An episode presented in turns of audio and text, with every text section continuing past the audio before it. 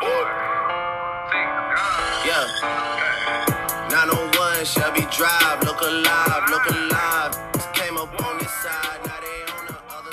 Yo, what's up, everybody? It's time for the In Off the Bench podcast. I am Daniel Ball, the keeper of the peace, and I'm joined, as always, by my co host, my partners in crime, my brothers from other mothers, Jim Cross and Randy Jowers. Boys, tonight is episode 17 titled Magic City Marlins, baby. It's titled this because we're going to jump into the start of the MLB season and we're going to take a look at the restart of the NBA season. We're also going to hit Lou Williams' uh, trip to Magic City, and we're going to break down some of the COVID issues going on with Major League Baseball. But before we dive into that, let's talk about the weekend. Jim, talk to me. How was the weekend, man? Man, it was phenomenal. You know, in regards to sports, I got to go watch a bunch of college baseball players from all over the South play against each other in uh, at B&A Park in New Albany. So that was exciting. I got to go watch our man Mike Reels wrestle down uh, with Redeem Wrestling way down in the sticks. But man, they actually had a hell of a crowd there. Um, and then Friday and Sunday, watched the Rockets and watched some baseball on TV in between. So got to do a lot of fun things and took my son with me for the whole ride. Nice, nice. Randy, what about you, man? How was the weekend? the weekend was great. The best part, well, first of all, the NBA being back, the Grizzlies being back, even though it's been a rough start. Love watching them boys roll. My wife was out of town this weekend, so it was just me, my five year old, and my 18 month old. So we just, uh, you know, we kicked it with some good friends on Saturday, ate some good food. Sunday, we just chilled, waited for mama to come home, hugged her neck, and told her we missed her. But a hell of a weekend, though, boys. Hey, that's good to hear. Um, for me, I just kind of hung out. I, I told you guys a few weeks ago that I was saving up and investing in that that quality time so that I could do some withdrawals and I, I think I took a good withdrawal this weekend. I watched a lot of sports, a lot of baseball. Had a chance to watch the Grizz a few times and you know, I had a good time. Um, very relaxing. Went to bed at at a decent hour. It's nice not having to stay up really late to watch my teams play. So uh, overall, you know, not too bad. But enough of the weekend. Let's let's jump into this. Uh, leading off tonight, we got MLB. So Major League Baseball is back. Um, before we jump into the issues at hand, let's talk about the first eight to 10 games. We're looking at most of the teams are right in that little area of eight to 10 games. Jim, what are your first impressions of, of that first week of play? I mean, I'm pretty impressed. Baseball has been what it's always been out the gate. It's been very fun. It's been very interesting. Obviously, like you said, we have the issues, but aside from that, I've watched some really good games. Yeah, there's been some injuries, and that's concerning. But as far as quality baseball, I think we've gotten it and got to see a lot of good players hit a lot of home runs, which is my favorite part.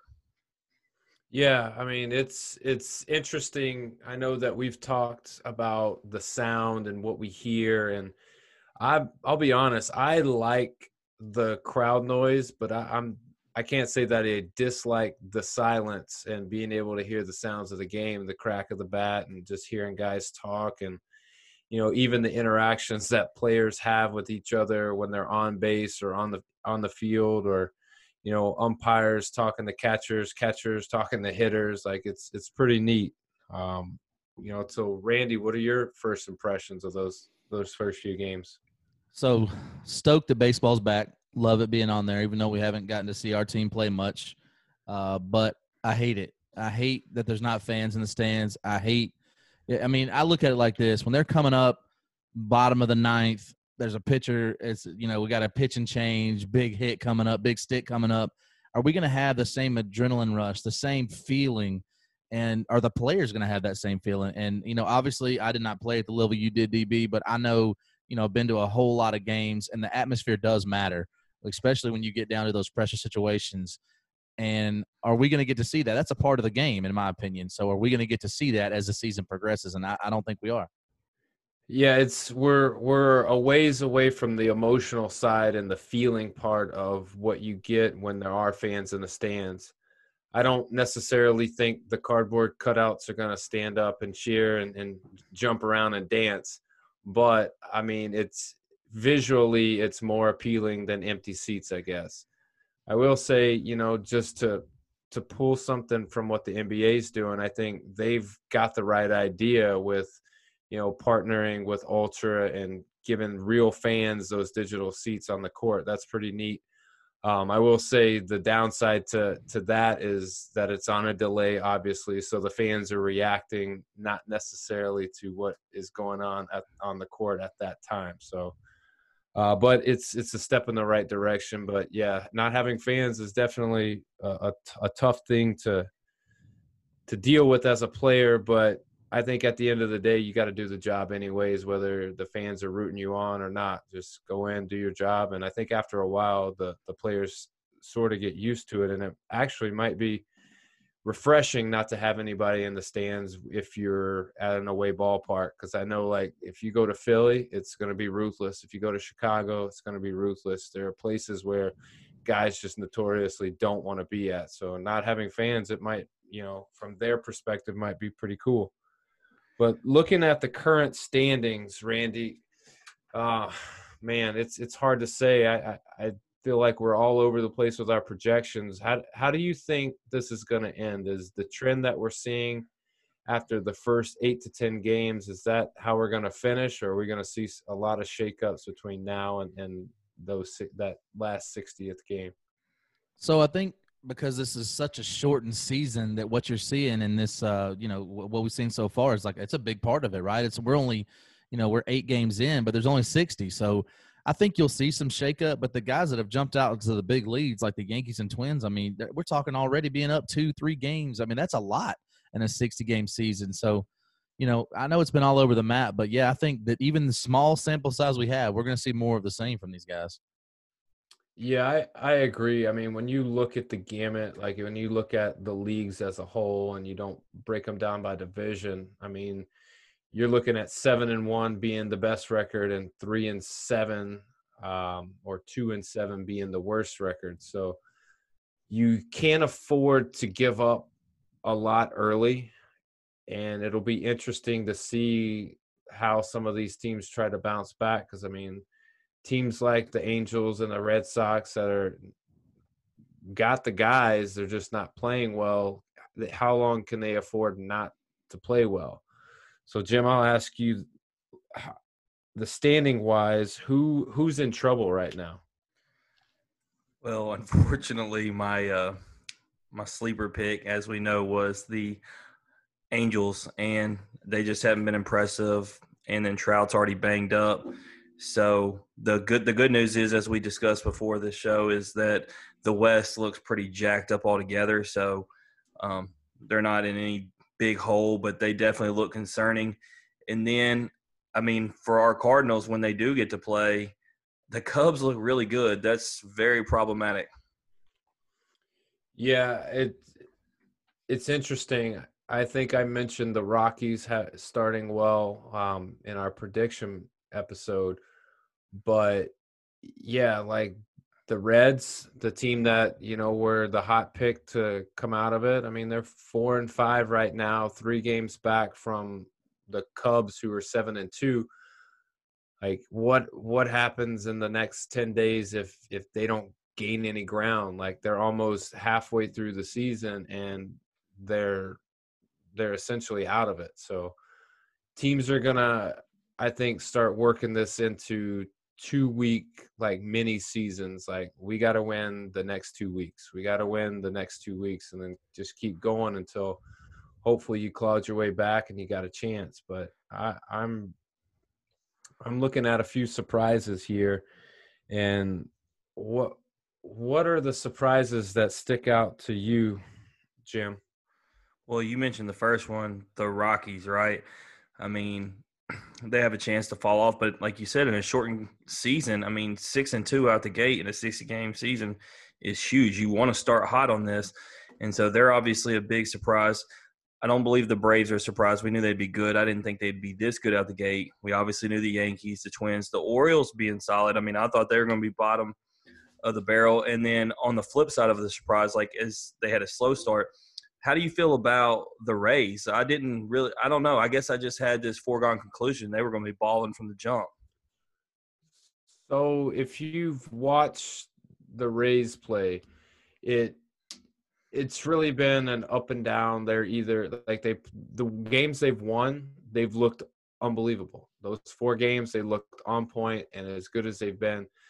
The six that they've lost, probably two of them they should have won, and then the the other four have been just kind of big innings here and there have really put them out of it. So I, I would I don't fear the Rays, you know, not making a playoff. What I do fear is this the grind of them and the schedule that they're going to have to play to get there. Um, they're a team that I would definitely say you need to look closely at, and in in that two week increment that I was talking about, they're one that has they they they have to win every two weeks. They have to win the majority of those games in those two weeks because I don't see the Yankees letting up, man. They are crushing the ball right now. The pitching's on point. They they're doing what they need to do. Uh, the Twins sitting at seven and two. I think schedule wise, they're it's a very favorable schedule for them, and so I see them kind of just continuing to roll along. The West is is it's a crapshoot. Um, I'm a little disappointed in some of the teams not going after the Astros and being afraid of that eight game suspension. But, um, you know, I, I guess the Astros can consider themselves lucky. So, but Randy, eh, what what surprises do you see so far? So the surprise to me, even though the Rangers have not, they're only only won three games, but our old buddy Lance Lynn, this guy's got He's 2 0, 12 shutout innings. He's only allowed three hits, got two of the three wins. So the shocker for me, and I love to see it, uh, you know, former Ole Miss alum, former Cardinal, former Redbird, love to see it. Shout out 901, Lance Lynn. But the bad, the coronavirus. I mean, we've already seen it decimate. We thought it was like going to be isolated to the to the Marlins you know, Derek Jeter came out and said they had a false sense of security uh, and they needed to just tighten up. You know, he said my guys were not out being reckless, but they were gathering together, uh, not wearing their masks. And, you know, we kind of thought, okay, this is isolated. A lot of teams that had some positive, but it was kind of like what they have ended up with 23 or something over 20. Um, and then a few days later, obviously it, it hit home with the three of us with the Cardinals. And now they've had multiple players, multiple staff members, and then John Mozeliak coming out and saying – you know, it's hard to see into the future when we're just trying to get through the day. We're trying to get through each day to get to the next one. So, I mean, that might have been doomsday, but I mean, he's right. And it became a reality that this is something that is bigger than just a couple guys testing positive. It's a reality that we may not get to see the finish of the baseball season. Yeah, Randy, I I feel like an idiot because I texted y'all both and said, "Well, of course, the worst team in baseball ruins it for us, right? With the Marlins, and then it's going to be our squad that follows suit, right, and and gets it next, and it's like, damn, I ate that. Yeah, it's it's tough because you want to play and you want to see games and you but you you also feel some sympathy for the players because I think it was brought up in the their union meeting with Manfred is that he is throwing them out there and not really caring about safety, which is crazy. Like those guys could easily all get together, in my opinion, and just say, you know what, this ain't worth it. And then then what does baseball do? Not pay them? I think if they agree to it, then they're fine. They're like, I don't care, don't pay me. Well, one of the things, real quick on that, uh, is that Manfred came out even in the last couple days and said, you know, we are playing, you know, that we can do this. And then, of course, you know, the players are spoken out about that. Jon Lester was like, look, I don't know Rob's – situation, but I mean, we got to think about ourselves and our future and not just the money. And I mean, he's right. It, it's a tough spot because we all want to see normalcy, but we knew that with these guys traveling to all, even though they tried to condense it into only traveling, you know, regionally, we knew that wasn't going to work because there's no, they got a protocol, but it's nothing like the NBA. But yeah. did either of y'all expect what Cespedes did and just up and left and didn't tell nobody? I think there's more to that story than we know right now.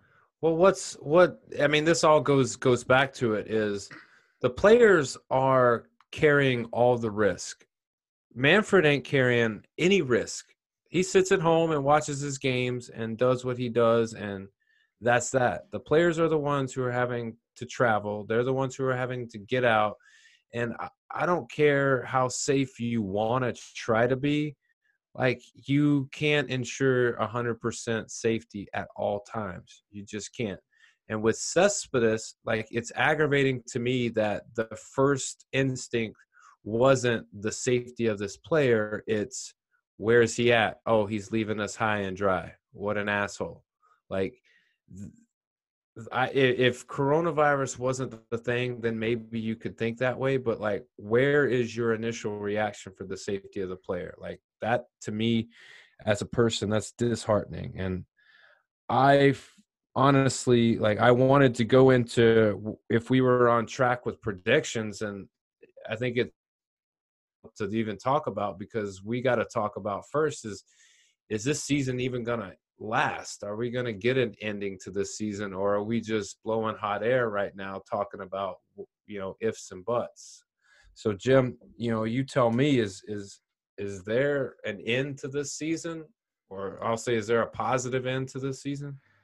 I don't believe there is. I just don't see logic logically when I put the math together of the games that are being missed by you know three teams, and then four really when you include the games missed by Blue Jays. I mean, I don't see how you make them up. The whole idea was you were going to make up a lot of games in a short span, and you're losing a lot of games right now. So I just don't see how that happens. And we we know this. All three of us have talked about it. This isn't over, and so it's going to continue to be a trend. We don't hope that, but it's a reality. Yeah, um, I mean, we're seeing it. We've had some canceled games, and my question is simply are they making the games up? Like how how is this going to work? Because I've seen zero contingency plans for canceled games, and with the 60 game season, it's pretty much like where we're at with NBA. Like they had to decide how many games were appropriate to play and how to make what they decided they would play mean something. So if you're saying you're playing 60 games, how do you make those games that you're missing like up? Because they're going to mean something. And do you do it now or do you do double headers throughout the season and try to make them up when you see those teams again? Or do you just say hey screw it if we need to play those games if they matter at the end we'll play those games randy what do you think how do you think they're going to handle this this cancellation of games you know they're going to have to make it up, right? Because I mean, what if it comes down like, look, the Marlins are they'd be proponents. Hell, let's not finish it. Let's just go right into it. We're two and one. Um, right. But you know, I think that we should have known this all along. Buster Olney hit on it before it started. Um, that there was no chance it's going to finish um, because there was not enough protocol. Not only was there not enough protocol, you're not in a bubble. And coming, it's weird though because coming from a sport that kind of does a bubble in spring training when they they all go to their respective parts of the country and you're kind of isolated. I mean, they would have to isolate the fans, obviously, um, but I think baseball missed an opportunity here. They really could have been the ones. Let's let's you know what? I know this isn't ideal, but let's go down to let's go to Arizona, let's go to Florida, let those guys play out. Then we can wait ten days, and then those two champions can play each other for the World Series or something to that effect. I think we they really missed an opportunity because they were looking for that sense of normalcy and and thumbs down from me on their reback on their comeback plan. So let me let me ask you this, Jim: Is do you think it's feasible for them to po- postpone what they're doing right now? Let's say it's ten days for everyone, and now say, okay, we're going to revisit this plan of bubble stuff, whatever that is. We're going to move to Arizona for these teams and we're going to move to Florida for these teams. Do you think that's something that they could do in the middle of the season or has that ship already sailed? I think that ship has already sailed. I think the severity of the situation is there. And I think these players, if you make that kind of move, I think you're going to have a lot of guys opt out. Yeah. And I, I think that's what they're trying to avoid because the more opt outs you get, the weaker the game is going to get and you're already struggling to get fans in general to watch your product.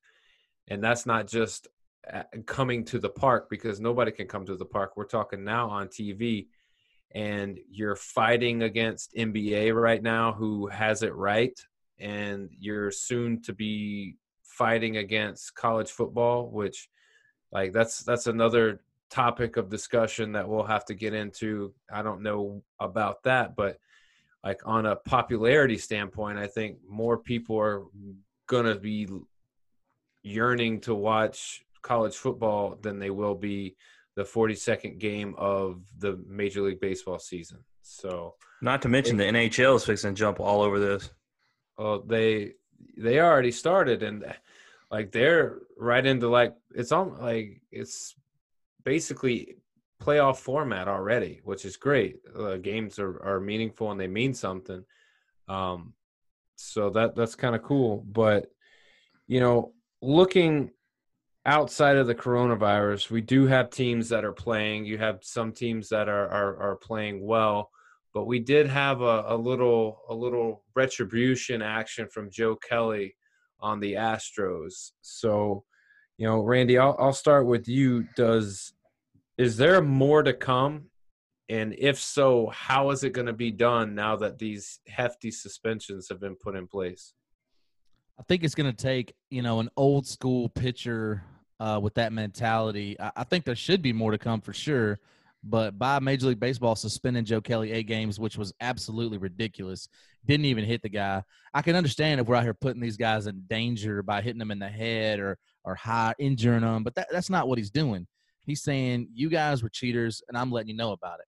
Uh, it's a little bit ironic coming from Joe Kelly. I get it. I mean, it's hypocritical. I understand, but uh, I love the way he did it. I loved him sticking the pouty lip out, and I would have taken the eight games and paid that fine, and I would have just said, "Hey, I'm here so I don't get fined," and I'm throwing at him every time I go out there and hit that mound. So, Jim, let me throw a scenario at you. So now we know what the penalty is: eight games. So what I really want to see to make this like right, I think Clayton Kershaw has to be the one that does this. And I think that if you're a starting pitcher and you get 8 to 10 games, that's different than a first baseman or a relief pitcher getting 8 to 10 games because as a pitcher you're throwing what every 4 games? Yeah. Right. So I'll ask you this: If anybody is going to get some some payback, who who's it going to be? I mean, yeah, obviously your first choice is the Dodgers and anybody from their pitching staff, but you know, what about a team that's not really in it that doesn't have anything to lose when they play them and says, you know what? I mean, especially because you're playing teams from your division in the West they say, you know what, screw these guys. We're not winning games anyway. Let's have some fun and just start throwing balls at them. Hey, uh, that's what she said. Would Would you blame Would you blame another team, Jim? No, I mean, I I think they're getting what's coming to them. I think in the in relation to the Joe Kelly thing, I think what makes people up in arms about it is the fact that they didn't get in trouble really for this. And then you got guys getting in trouble for having any kind of re- retaliation. And that just puts even more salt in the wound. So I don't think these guys are fixing to stop. And if you ask Joe Kelly, and they may have asked him, I just didn't see a clip. I bet if you ask him if he'd do it again, he'd say every time. I think he would say, you know, I it's early and I lost command of my pitches and it was, you know, I I couldn't spit on my hands and and and get it, you know, grip on the baseball. So like it's pretty dicey out there all night, you know. So I, if I did it again, I wouldn't mean to do it again. Wink, wink, is I, I, think how that explanation would go. Um, you know, to be honest, I think I would encourage if if my players came to me and they were like, "Hey, I want to do this. I want to go after these guys." I mean, at the rate that we're going, uh, are we going to make eight game? Are we going? to Is are they even going to make an eight game suspension? So, mm. I would say, you know, dude, go for it, do your thing, and I wouldn't blame you either way. I would preface it though by that money fine. The team's not going to cover that for you, so you can go ahead and take care of that. They're- you said who's gonna do it. I'll tell you who I want to do it. I just wish that well, the season was gonna play out, and I wish that they would play the Yankees, and I want Chapman to do it. oh, yeah, he would do it. that there's no way I want to be in the box for that. But hey, I, I like that pick. I do. Worse So- than that, who wants to come out of the box to that once he throws it? Because you have to, right? You can't. I mean, you got to go. Look, Robin Ventura knew he was getting that work, and he still went out there. So every time he gets hated on, I'm always like, "Hey, mad respect, old boy. He knew the outcome. He still went after it and did it. And that's what you got to do. If they throw at you, I don't care if I'm in the wrong. We still got to go now. But you got a social distance fight. Don't you know how it works? I mean, you gotta you gotta do something from six feet away. You ever, you guys ever seen that like video that used to come out? There's two guys that are flipping each other off as they're walking across the street. You know, that's what they need to be doing. They need to be paper, rock, scissors, like one at the plate, one at the pitcher's mound. That's what I'm going with. the The worst part is is if you get thrown at and the pitcher misses, because then you got to stay in the box and wait for it again. And let's say the pitch is shoulder level, and you know that it was supposed to be head level. Like these guys are good, and they're not going to miss two in a row.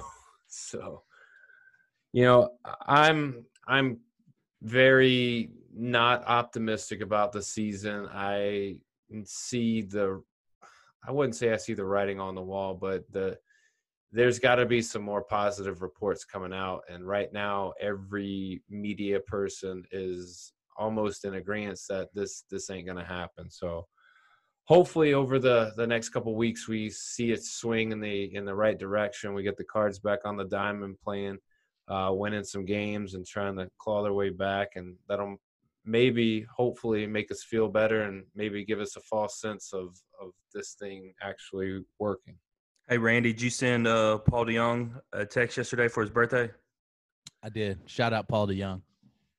He said, "He said I got you, bro. Let me I get did. over my virus, and then I got you." Yeah, I was like, hey man, anytime you want to start like hitting the baseball, that'd be cool too. he said, uh, "Okay, bro, I got Yeah. you, He was like, oh, you want me to break the Big Mac sign again? All right, bet. gotcha." All right, shifting gears, NBA. So we we need to just get over it.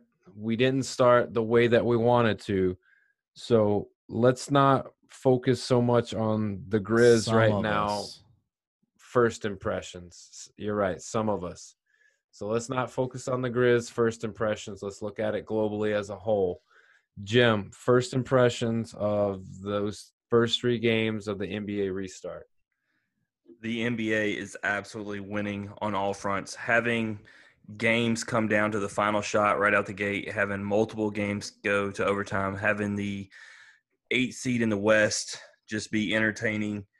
I mean, you couldn't have asked for more. The players getting to speak up on the things that they believe in, and then the bubble, and no one, you know, testing positive. The NBA is absolutely winning while we're talking about MLB is failing.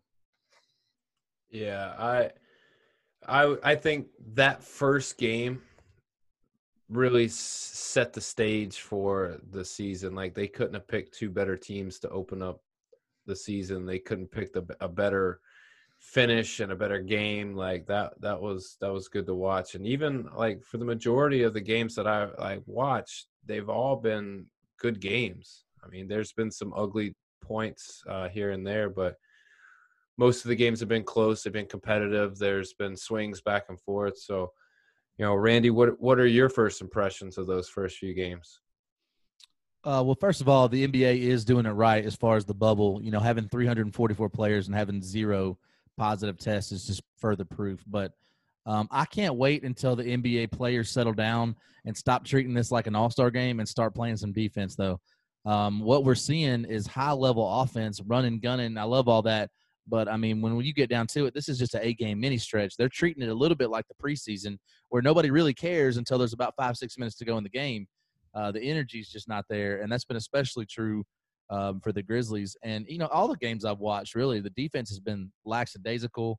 Um, and I just think what's been astonishing to me is that the ratings have been so trash for the NBA. Like, I mean, I would have thought after four or five months of everybody being starved to see live sports, the NBA ratings have been awful compared to what they thought.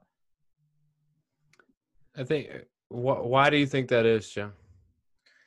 I mean, I just think it's early. I think once we get past this eight game stretch and we actually get into playoffs, but there is the counterpart to them, you know, speaking their voices actively and taking a knee. There are some people that that obviously doesn't sit well with, but here's what I would say to them. If you did not let these players have a voice, they wouldn't be playing, period. So um, you can either have that and basketball or you can not have it at all.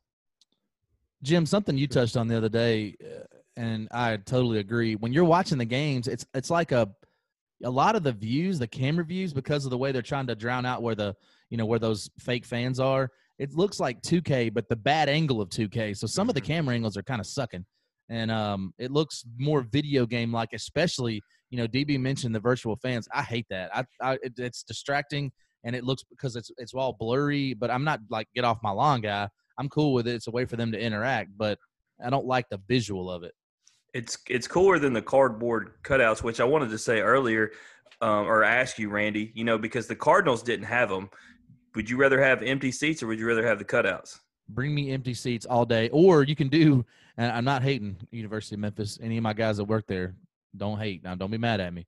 But uh, putting what they did a long time ago was they tarped huge parts of the end zone. There's no way that if you can sell all of this advertising on the sidelines of the NBA on all those monitor boards, that you couldn't sell advertising on a big tarp. You know, whether it was FedEx or whoever, if it was, you know, I don't care what it is, but somebody would buy that. It's a way to monetize to covering up those seats.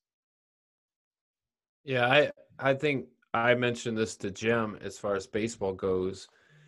Why don't the players who have all these charities put their charities in a seat? And if a foul ball hits their seat or hits their section, like they donate X amount of money to that charity, or they get sponsors to sponsor their charity and they donate money, or you know, have a person buy the seat for a discounted price and win a prize or money or even just get a ball. Like if jim cross bought seat th- three in row 12 of section 100 and a home run was hit out there and it hit his seat like he might get that ball and maybe tickets for a future game. Like i think stuff like that would be pretty interesting. It would give people a reason to at least tune in and watch. Um, but I, I I'm not gonna fault the camera angles in NBA. I'm not gonna fault the the board with the digital fans. That's an attempt to try something new in an in a time in a, a of time where they can. Never would they be able to do this in a regular season. So like let's think outside the box. Let's let's throw out every possible scenario and and see what sticks. And who knows maybe some of these things they'll be able to take with them you know when we return full go. Um, some of it maybe not but i mean at least it's an attempt. It's better than nothing. So i will always tip my hat to those that are trying and putting forth the effort and i think the nba is doing a, a, a great job with that You so said that about taking them with you. I think that you're right. I think that now that we've seen that virtual fan thing, that's 100% going to stay. I, I, I believe because you're going to have people that can't make games or can't afford games. It's probably a cheaper option. I 100% bet that that's going to stay. And and why not? It's another revenue stream for the NBA, right? if Yeah. you're if if you're a supporter of black rights and you want to make things equitable for low income families why not give them an option like that like Yeah, just abs- just an idea Yeah, absolutely. But I will say one thing that we didn't talk. We are talking about the virtual fans. In regards to the sound, the very thing that you talked about in baseball, Daniel, with you love hearing. Uh, you have someone like my wife who the basketball game was like, uh, you know, chalk on a chalkboard, screeching because of the shoes because it's so quiet in the gym. And I noticed it. It doesn't bother me, but to somebody who that may bother, they are pretty squeaky, uh, noticeably without any kind of music. yeah uh, if you're a player or you've played for a while like a lot of those little nuances you kind of zone out because you just it's inherently ingrained ingrained in your brain and and you just you just learn that that's part of it and it's kind of like white noise after a while but like someone who is not used to that and they start watching and they hear that i could see how it could be a distraction. Um speaking of distractions guys i i don't know. The grizz are are now winless and we are are are fading fast I asked both of you this morning, you know, through a text. I said, you know, is this a must-win game for the Pelicans? And both of you agreed. And then my follow-up to that was, is this a must-win for the Grizzlies? And both of you agreed. So, you know, jumping off script a little bit, Jim, why, what, what now? The Grizzlies lost this must-win game. Now what? Well, here's the good news, right? Like, regardless of the the bad that may have occurred in these three games and the losses, you played three really tight games against good competition, and that can only make you better. And you learn from your mistakes. So this young group is getting a lot of big time action with close games, and they're going to learn how to close it out. Hopefully sooner than later. So you got to take the good from that. And the reality was they had a they had a lead, and you look at it, the Pelicans beat them, but they lost a couple, and so they helped you out in the beginning. I think what's concerning to me is probably, and the reason why I told you must win was the Spurs because that was the team we, when we discussed it, we had written off, right? And here they come doing Spurs type things, and makes you nervous. We should have known better. We knew it. Yeah, you know, it's how could we go against the the pop mentality and what they do in the playoffs or building towards the playoffs. Like in my eyes, these eight games are playoffs for that eighth seed. Like it, it's every game matters.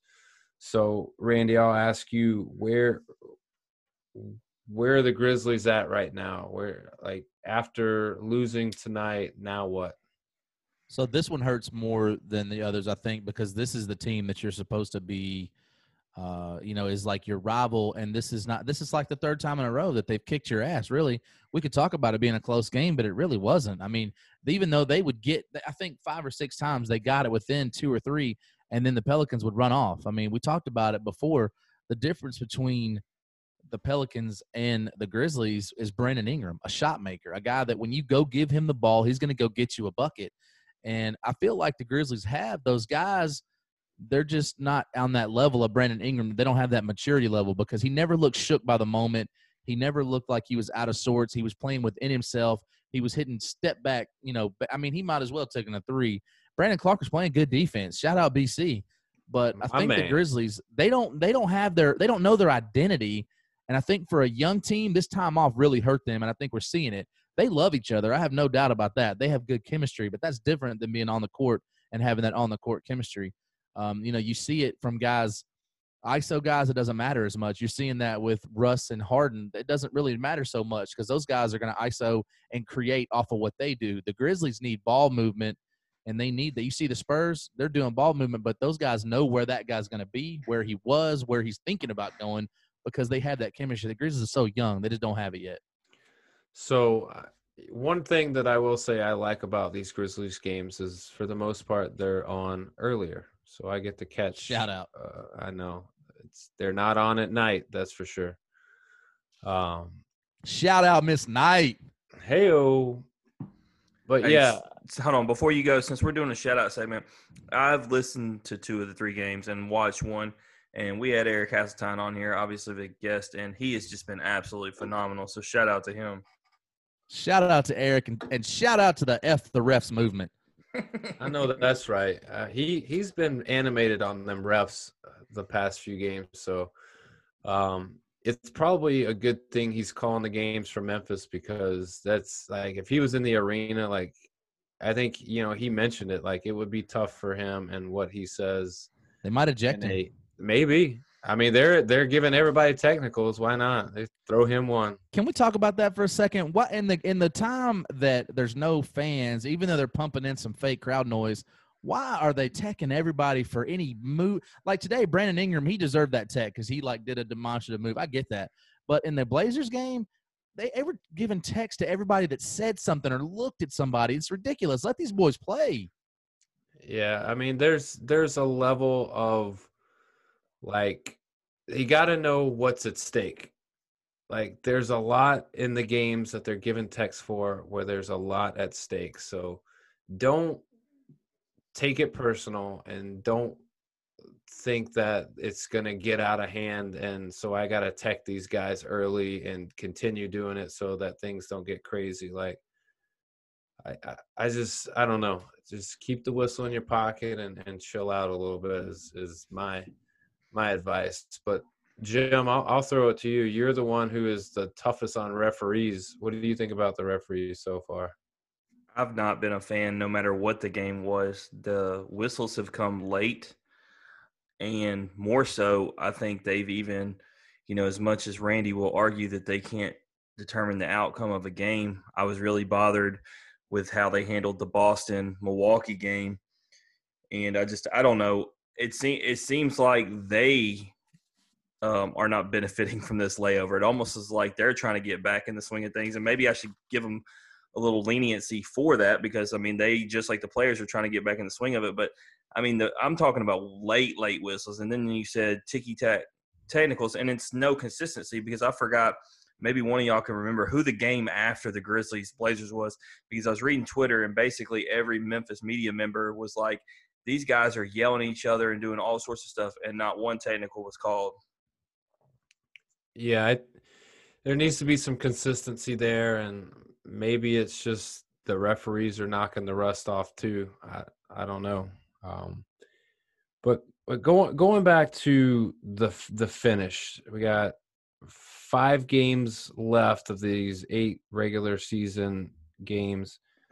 What is our outlook? Let's hold off on that eight seed in the West and let's just talk about let's let's talk about the the East first. So, what Jim, talk to me about the East. Are are we to finish where we're at currently, or is there to be some more shakeups to come, or is is where we're at where we're to be?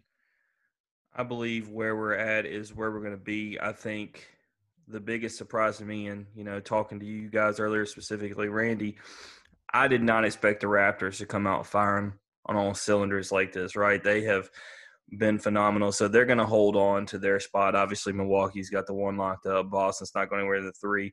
So any kind of shakeups I thought we might have. The only one that I mean, I'm looking at the standings right now, might be that four or five because Indiana's won all their games so far. So um, it really doesn't matter because the four or five play each other, and you're not playing anywhere but the same place. So I guess uh, that so the answer would be no then because that's the only one I see. Yeah, I, I mean, I, I don't foresee there being anything crazy happening. Uh, I don't think I the games for these guys as we go as we get closer to the that eighth game are going to mean less and less. So let me so, ask you, since you said don't you didn't want to talk too much about it, but let's I mean the last two games for the Grizzlies are those Bucks and are those Celtics. I mean, I really think they're going to benefit from that. Why? Yeah, absolutely. I don't. I, I think there's going to be a level of, you know, management of minutes for a lot of players in those those games. But here, I mean, here's the bottom line: if the Grizzlies don't go out and play, they will get beat. They're not good enough to not play well and beat the the part of the A team and all of the B B rotation. They're just not. But what I will say is they usually play to the caliber that they need to play based on eh, how important the game is. Um, tonight that is a prime example. There were many times where they could have just, you know, succumbed, but they didn't. They kept fighting. They kept you know, clawing back. And there was a time where they got up by one and then gave it all away, which you could argue that's youth and inexperience, but you could also argue that we had breakdowns defensively and we missed shots and we made bad, bad mistakes that we maybe don't normally make or didn't make for a while. You know, and I, I was curious about this before we go into the West. I, I always wondered if, you know, you guys see more of the Grizzlies. I see a lot of the box scores and read a little bit about it, you know, up until this point because I can actually get a chance to watch the games because I'm I'm awake, I'm up and it's it's nice, but prior to this, were all of their games similar to what we're seeing now, or were they were they more crisp, or were they were they better, Randy? Oh no, there were a lot of like this helter skelter. Um, I think that, and it's simplifying it a lot, but the tale of two Dillons, right? Dillon and Villain. Uh, they go as he goes. When there was a stat earlier in the year, they were like twenty-one and one when he scored more than twenty points um, I think what you've seen so far in the bubble is is villain. It's not it's not good. He, you know, head down, um, going straight into the defender. You know, two or three of them and forcing things. Has a fast break where he forces, and he's. I'm not blaming. He's not the only one. Uh, Ja's got to be better, but Dillon is not a rookie. You know, he just got paid. It's it's time to step up and be a leader of that team. Um, I know that Ja is the point guard. He's supposed to be the leader, but I mean, the kid is barely out of college they have to look to Dillon. And I think that a lot, it has been like this. Where you really see their youth to me is on the defensive side, or my pet peeve of watching any basketball game is off of a made basket, a quick inbounds for an open three or a transition bucket. They got outscored 23 to 7 in transition points off a made bucket tonight. That's ridiculous. And that and that to me, 100% put that on Taylor Jenkins. He's got to do better. Let's go. I mean, eh, it's goes back to you know basketball 101 you make a shot let's get back down the court and let's set up. Like just set up. And these guys are good. Like they're going to exploit like when you're not getting back they're going to be there. I yeah, mean, nobody was, cares if you make a bucket. They're not sitting there like, "Damn, they made one." I mean, there was a pass tonight to Zion down the court where gr- granted he's an, a freak athlete but at no point should he have been down there in order to just get a alley oop dunk. Like it's put somebody down there with him. And why is it that there's a mitch mismatch that far down the court? Like how is that possible? But i'm with you. you know i'm I was frustrated, but now I'm gonna I'm gonna turn it down a little bit because you kind of talked me off the ledge of, of of where I was. If if this is just a continuation of young players continuing to try to get better, then that that's fine. I I, I can handle that. I just got to know that going in. With DB, look at ahead. it like this: when this season started, we talked about this already. Who, if they, if I told you, DB, at the end of the year, we're going to be in a race for the eight seed with this team, with this Grizzlies team, with a rookie, with a second year guy as your two best players, and a guy that's helter skelter, a brand new coach, a brand new coaching staff. What I mean, you would have taken it all day long, right?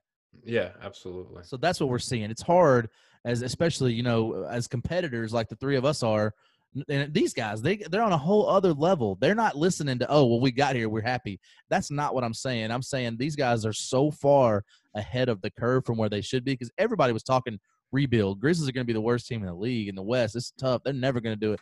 And all they've done is prove everybody wrong all year. And this is another chance. This is a chance for everybody to gather around you know uh, social distance but have an inside meeting and say hey guys what are we going to do? Are we going to are we going to get here and be happy with that and let this get let this three and a half, four and a half game slip, or are we going to go out there and play the ball that we know we can and win some games?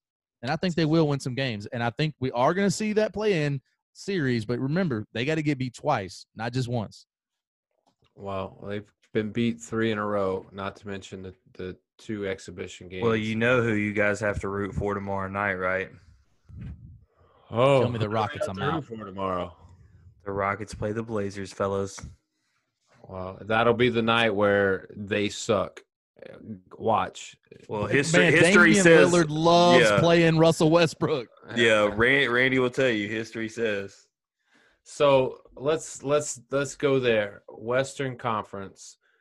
Where where are we finishing, Jim? I'll start with you. Where how does it play out one through eight? You know, baseball predictions so far aren't looking good for me, but the Western Conference is on point.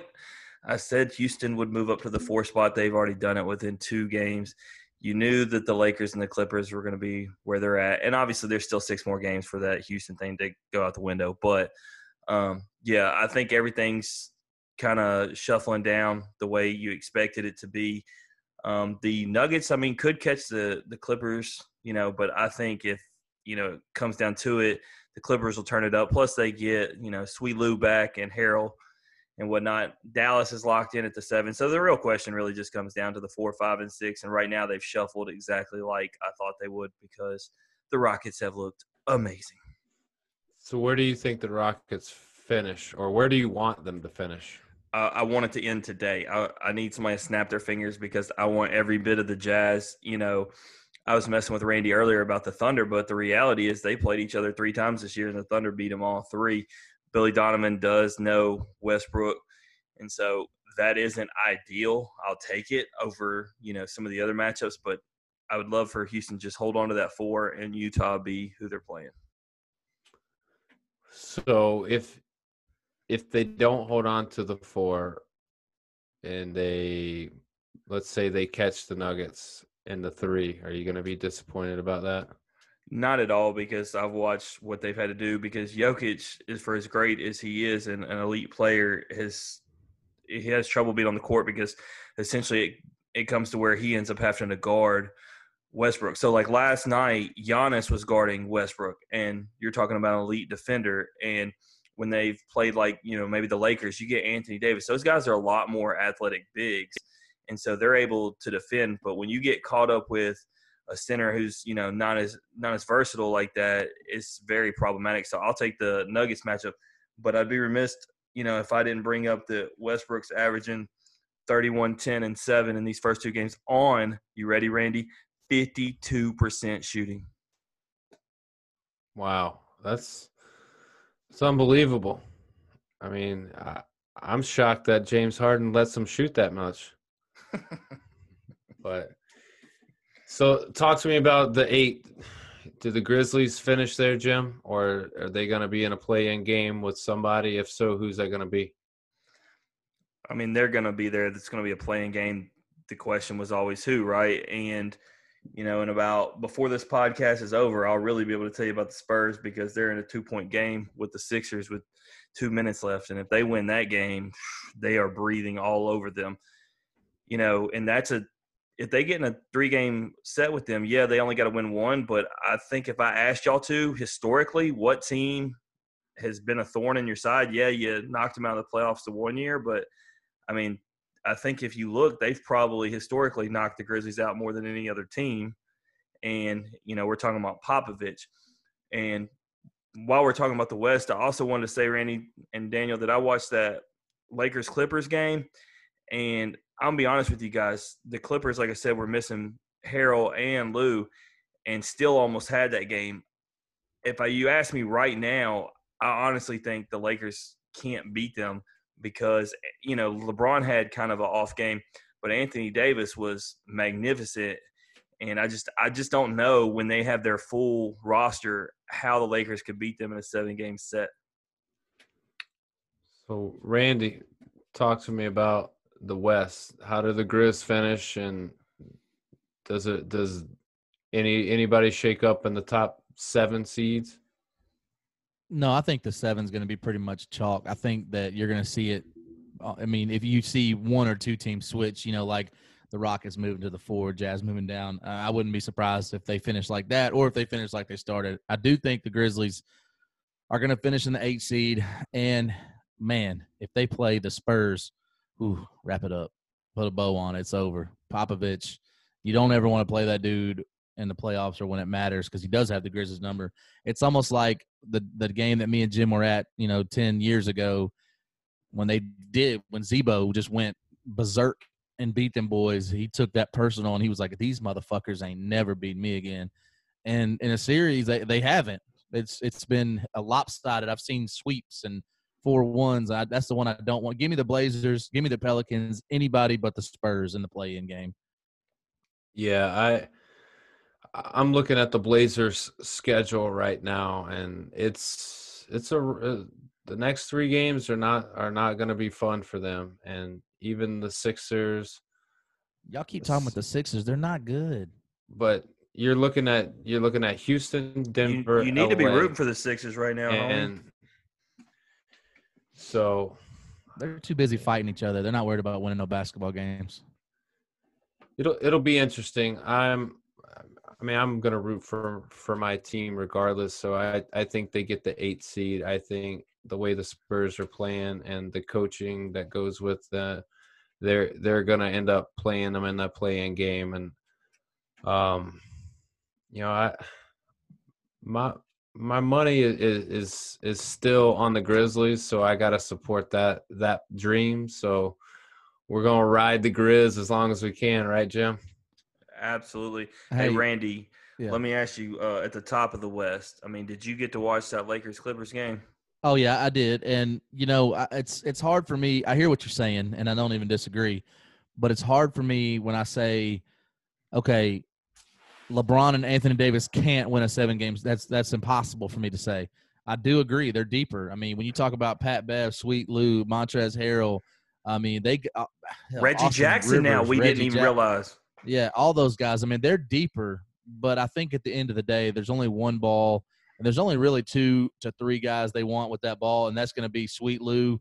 That's that's you know obviously PG thirteen and Kawhi, and the matchups are going to be intense. I think that if you, it's it's all that they have an X factor. So if Kuzma plays well, he can neutralize some of those guys. He he's the talent. He's quite not quite there, and it's helter skelter, and he's not always consistent. But one thing I wanted to bring up that we haven't talked about which I thought was ironic, and maybe ironic's a bad term. Uh, as much social activist as Gregg Popovich has been, what do you guys make of the fact that he did not kneel for the anthem?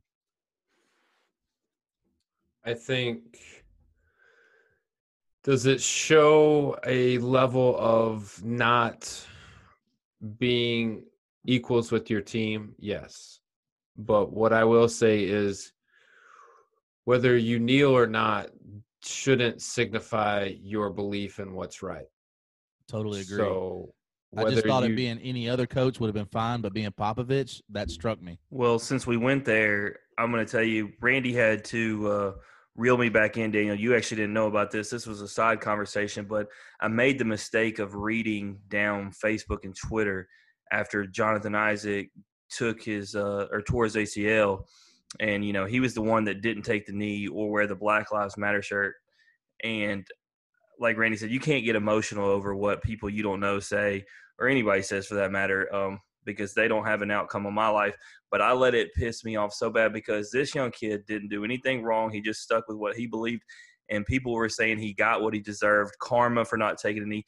Didn't even bash him for his faith and said his God didn't even take care of him.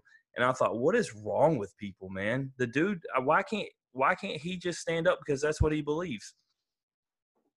Yeah, I I agree. I mean, it's it's a movement of change and it you kneeling or not kneeling does in my opinion it doesn't do anything for the actual change. It just shows your support for a movement, but it doesn't mean that you don't support it if you don't kneel. So I mean, it's a personal preference. That's what's great about this country is that we get to choose those things. So, you know, it, it's it's just interesting. Like we're we're in a really crazy time, and and I'm really you know, we'll we'll see how it plays out. I mean, we're gonna probably have more of these conversations as you know we go through the playoffs as baseball continues to get moving and then when it's really going to spark up is when football starts you know so uh, it'll be interesting to keep an eye out on and we'll, we'll see how it goes but Guys, something just hit me. Something just hit me when we were st- we were talking about the movement. Man, we should all feel bad about this. We talked about the excitement that is in baseball so far. Man, how did we not talk about that Mookie Betts throw? uh, well i was i was going to bring that up during my around the horn segment but i guess we'll we'll we'll go ahead and, and we'll hit that now so as as a baseball coach i've seen some really good plays, but I have never seen that play ever. Um, filling the ball in in the right field corner, turning facing the outfield wall, throwing the ball on a line to third base to get a runner. Like there's only one other play that sticks out in my head, and that's Bo Jackson throwing from the warning track home. Um, but yeah, that was an unbelievable play, and I was skeptical on Mookie Betts getting his big contract, but now I'm kind of okay with it. One throw did that for you. Yeah, one throw.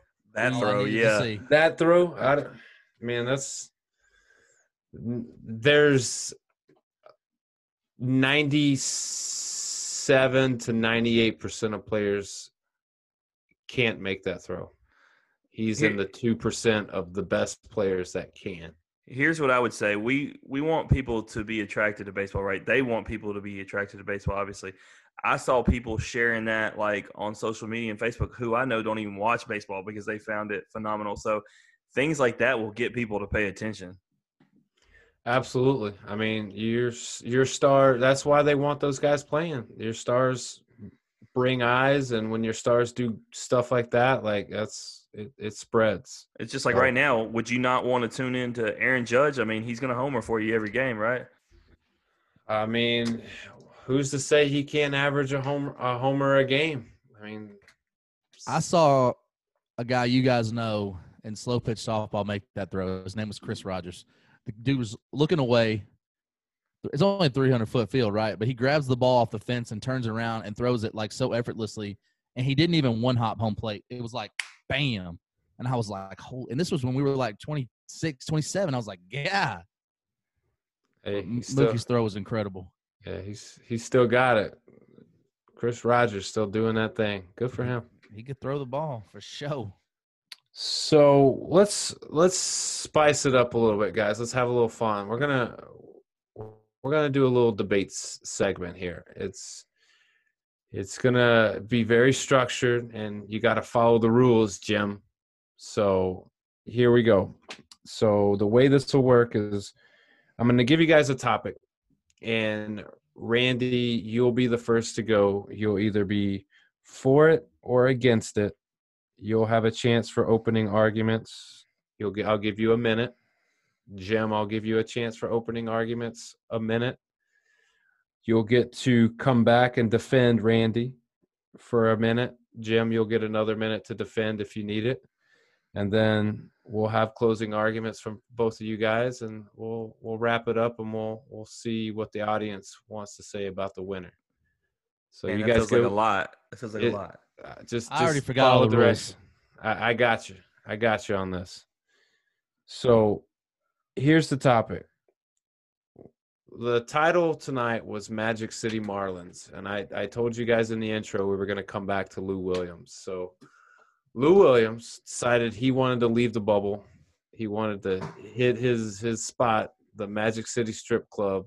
But not only did he get a couple dances, he decided he's going to get his signature hot wings that they make there the the the the Lou lemon pepper naked Lou Will Lemon naked Pepper. thighs.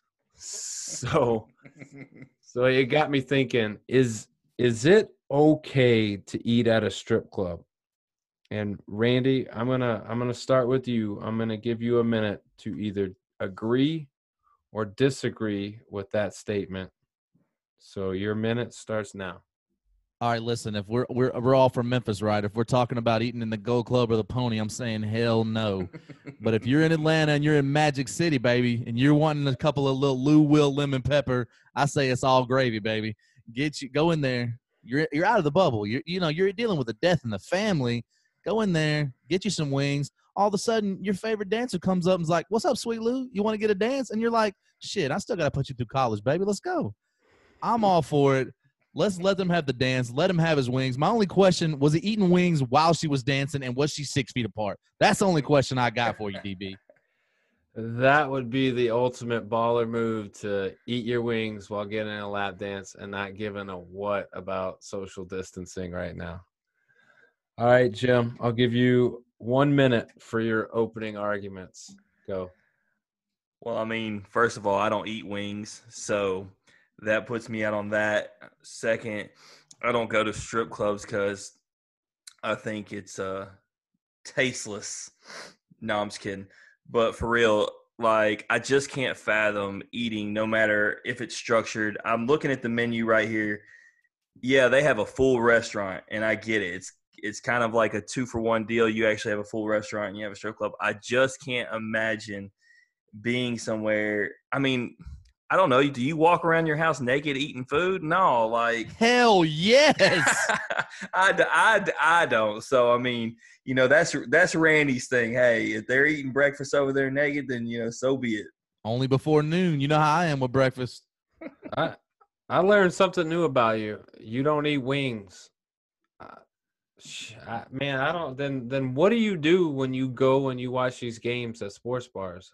No, I actually, I mean, I'm basically like a little kid. I'll eat the boneless honey barbecue like when I go to Buffalo Wild Wings. That's like the extent of it. So I'm, I'm basically, me and my son, we eat the same menu. You know, Yeah. he's seven, so he gets a pass. Yeah, like uh, he's okay. So we had open arguments. Randy stood on the ground that it's it's all good to go. Um, be a baller about it. Do your thing and be you. Jim was against it. He took the moral high ground about you know it's he doesn't eat wings. He's not a strip club guy. Just that's that's just not him. Okay. Um, so I give you a minute, Randy, in in defense. So talk to me about why Jim is wrong. Well, first of all, we learned that Jim only eats boneless wings, and if that ain't the most white boy shit I ever heard in my life, I'm gonna tell you something right now. Miss Knight would be disappointed. I think we had wings every day for lunch. Shout out Miss Knight. But let me tell you another thing. If you don't walk around your house naked, eating a midnight snack, I mean, what are you doing with your life? You don't eat wings. You don't eat naked. I mean, and now you don't go to strip clubs. They got to eat too. It's a pandemic. I mean, don't take cash, can't throw dollars, but get cash at PayPal, do whatever you got to do. They'll at you, you know, do what you hey, I'm telling you right now, they still got to eat. They ain't get they ain't out here getting no 9 to 5, Jim Bob. You got to go out there and support these women, man. Wow, he he just brought it, Jim. He just brought it. All right, what what do you have to defend your stance? Why is Randy wrong? Well, one of the unique things that we have in common on this show is that we're all fathers of daughters. And how would you guys feel if not only you were going to the strip club, but I'm just thinking about talking to my daughter and telling her, yeah, it's okay, sweetie, because I was there for the wings. And there's no way that she would ever believe that.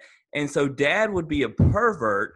And then fast forward 10 years down the road where maybe things took a wrong turn and it's okay that she works there because hey her dad said it was okay hell you can even eat there so you know as fathers of daughters y'all should just i mean y'all should feel bad about yourselves for arguing this the other way i want to see y'all at bible study tomorrow night and just i mean i pray for you guys Hey, I I appreciate those prayers, but once again, he he's taking the moral high ground. He's tapping into the the the father, you know, side of things. Like I get it, I I, get it.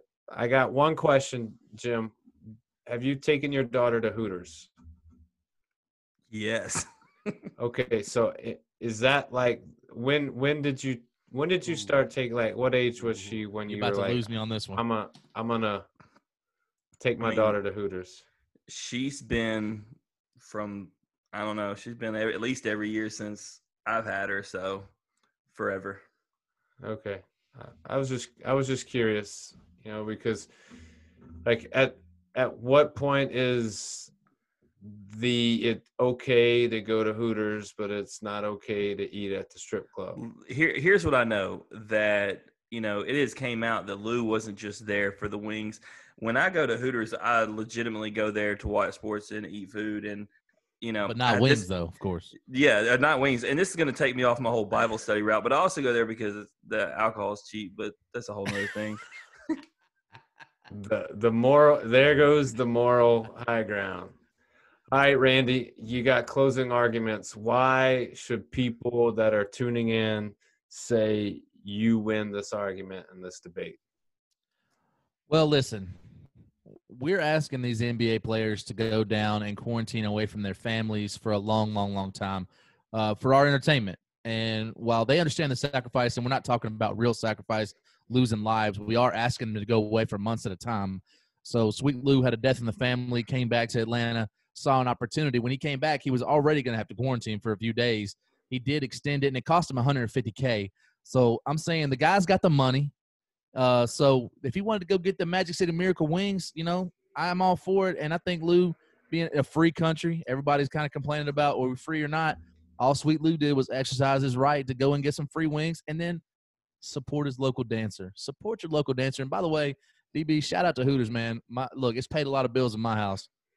Hey, I have, I have no no flack against Hooters. I was Hey just Lee, when you that- listen to this, remember there was DB that's compared Hooters to strippers. I wasn't comparing the two. I was simply making the connection it- that I mean, it sounded close.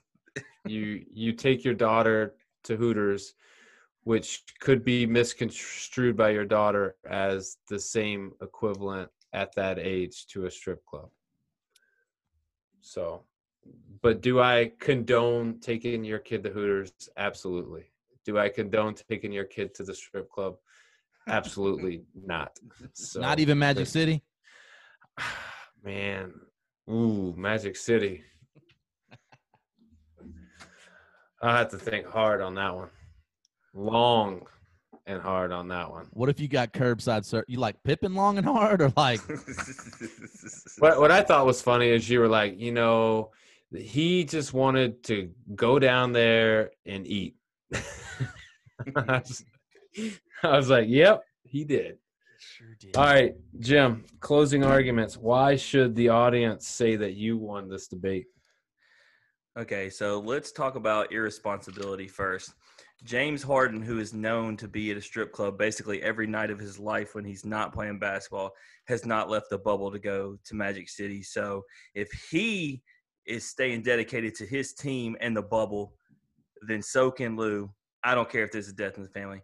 And sticking with Rockets players, what would Russell Westbrook do? He would go home and hang out with his kids just like I would, and I would tell them that it's unacceptable to go to the strip club and order food there. And that's that. Wow. Wow.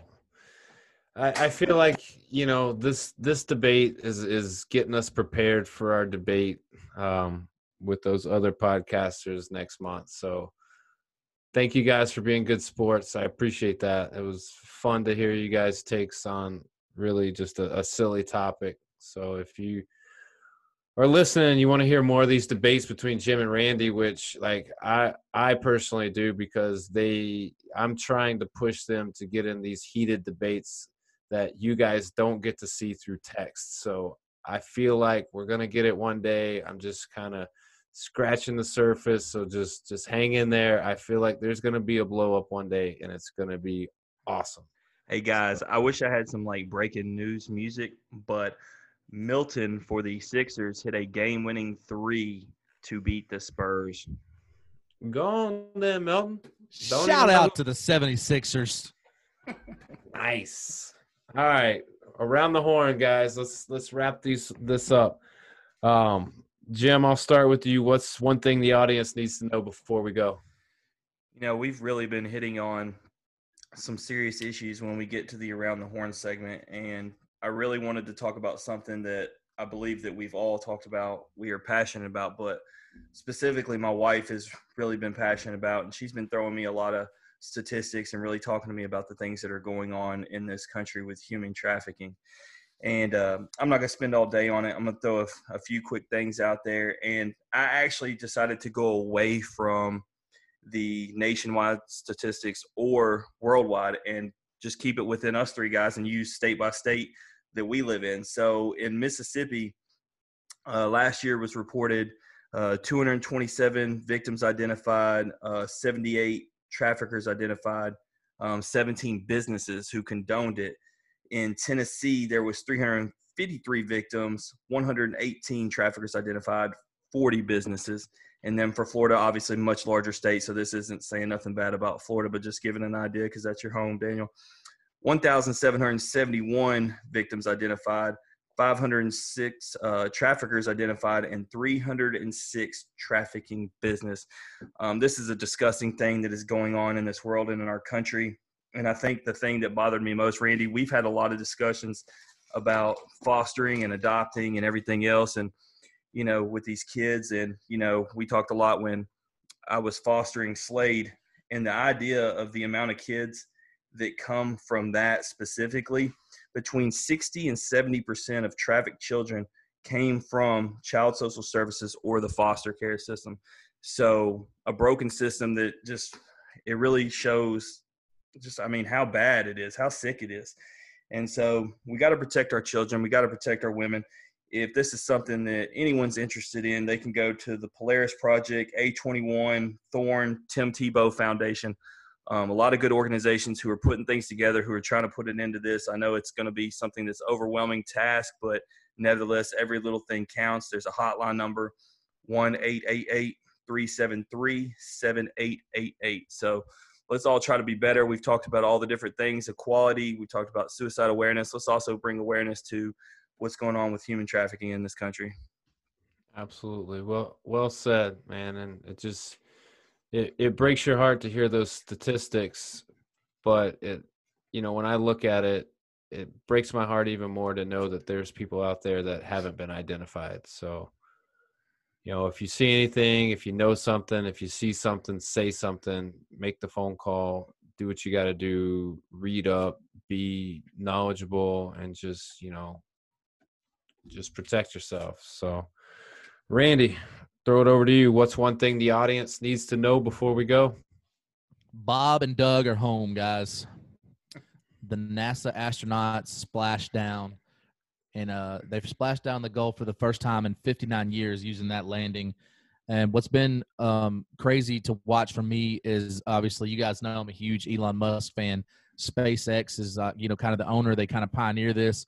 So NASA has now become the customer uh, rather than being owning all this and owning the flight and owning the stuff. So SpaceX and Boeing have been selected to be the two companies that commandeer, pioneer these flights to space, and they have uh, SpaceX won the right to do the first one, uh, and now it's just a new wave of NASA, and now they have they're going to get back onto the moon and they want to get to Mars, and seeing as how we have guys like Elon Musk and Boeing on it, I fully believe that that's something that we'll see in our lifetime.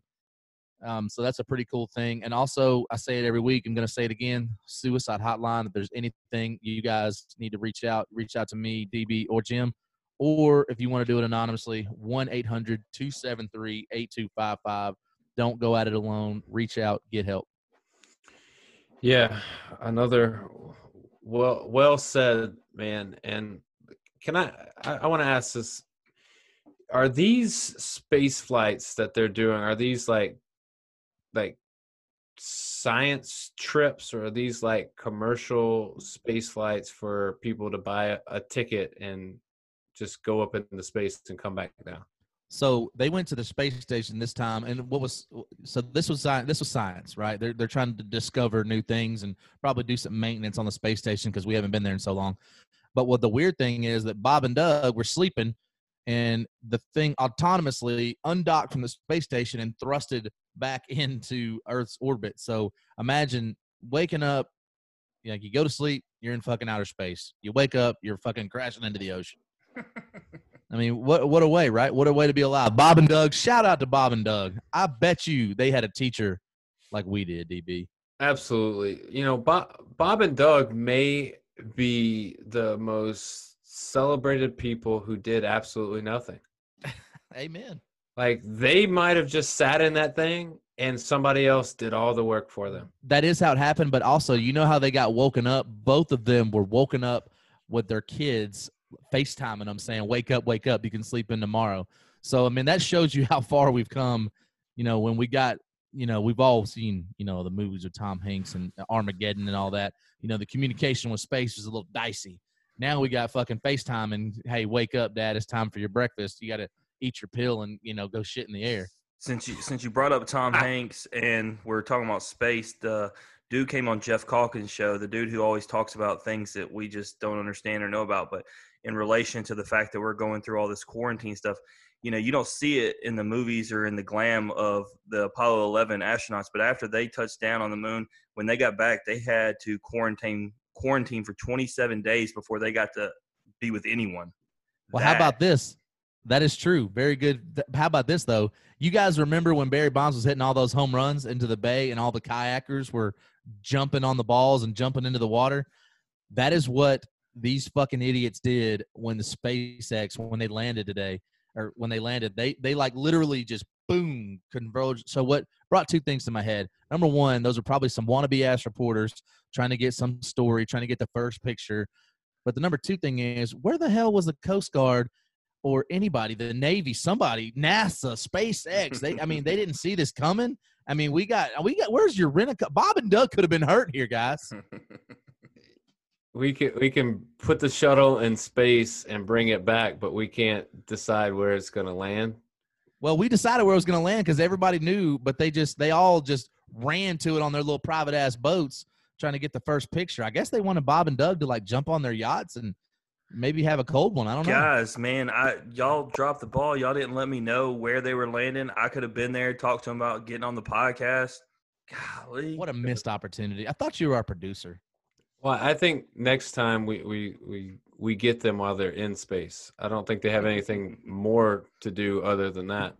Do you think they get they can get coronavirus in space? No way, bro. If the NBA can be in a bubble, then Bob and Doug are safe. And Bob and Doug are slowly becoming, you know, American heroes. They're not becoming DB. They Oh, they already are? You're right. You're right.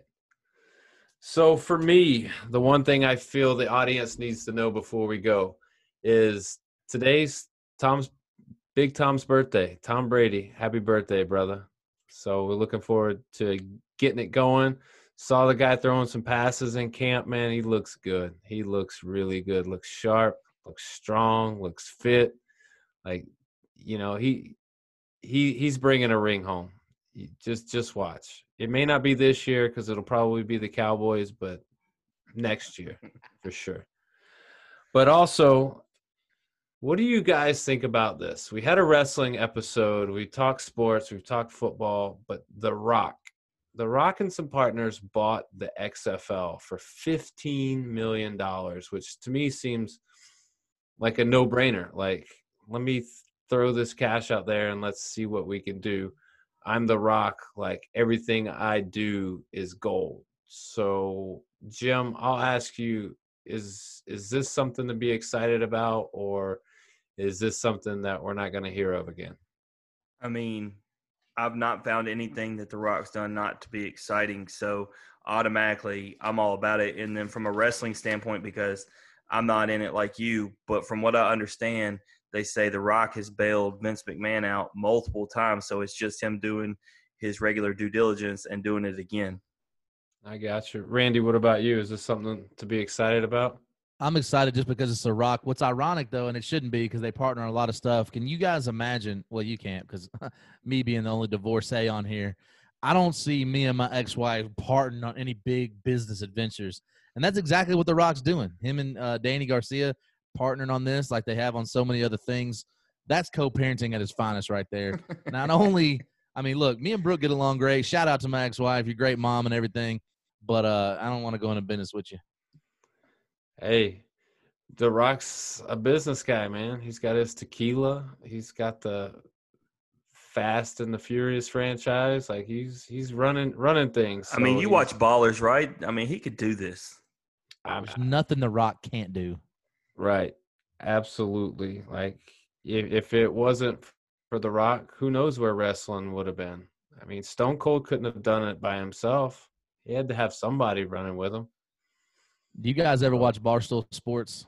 They had the David Dave Portnoy did the pizza review with Stone Cold, and before he started, he got the two beers crushed them. It was y'all got to go look it up. It was funny as shit. And and what was so funny was that Steve Austin's like jumping back. Stone Cold didn't want no. He didn't want that smoke. He didn't want that beer on him. No.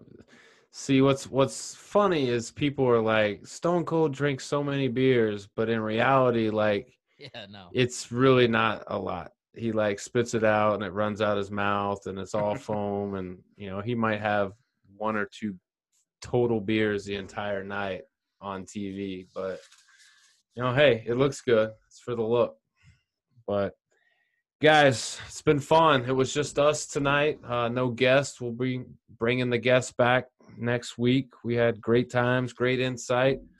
I want to thank you guys. It was, you know, us doing what we love to do. It was pretty much, you know, going back to the reason why we started this podcast, just being able to chit chat and bullshit about, you know, the sports that are going on right now.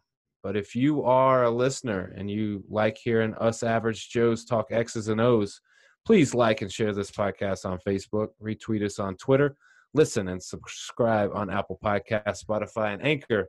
As always, comments, ratings, and feedback is always welcome. And we're going to see everyone back for episode 18, where we'll be discussing the junior college grind. We're going to be joined by Alex Frillman of Holmes Community College and Dylan Hale of Northwest Community College for Frilly Dilly time. Yes, I said it, Frilly Dilly time. So it's definitely not. It's definitely going to be a must see, must hear, must everything episode with those guys. It'll be fun. Uh, this has been an In Off the Bench podcast. As always, strong bodies, sharp minds, grit and grind all the time. We out.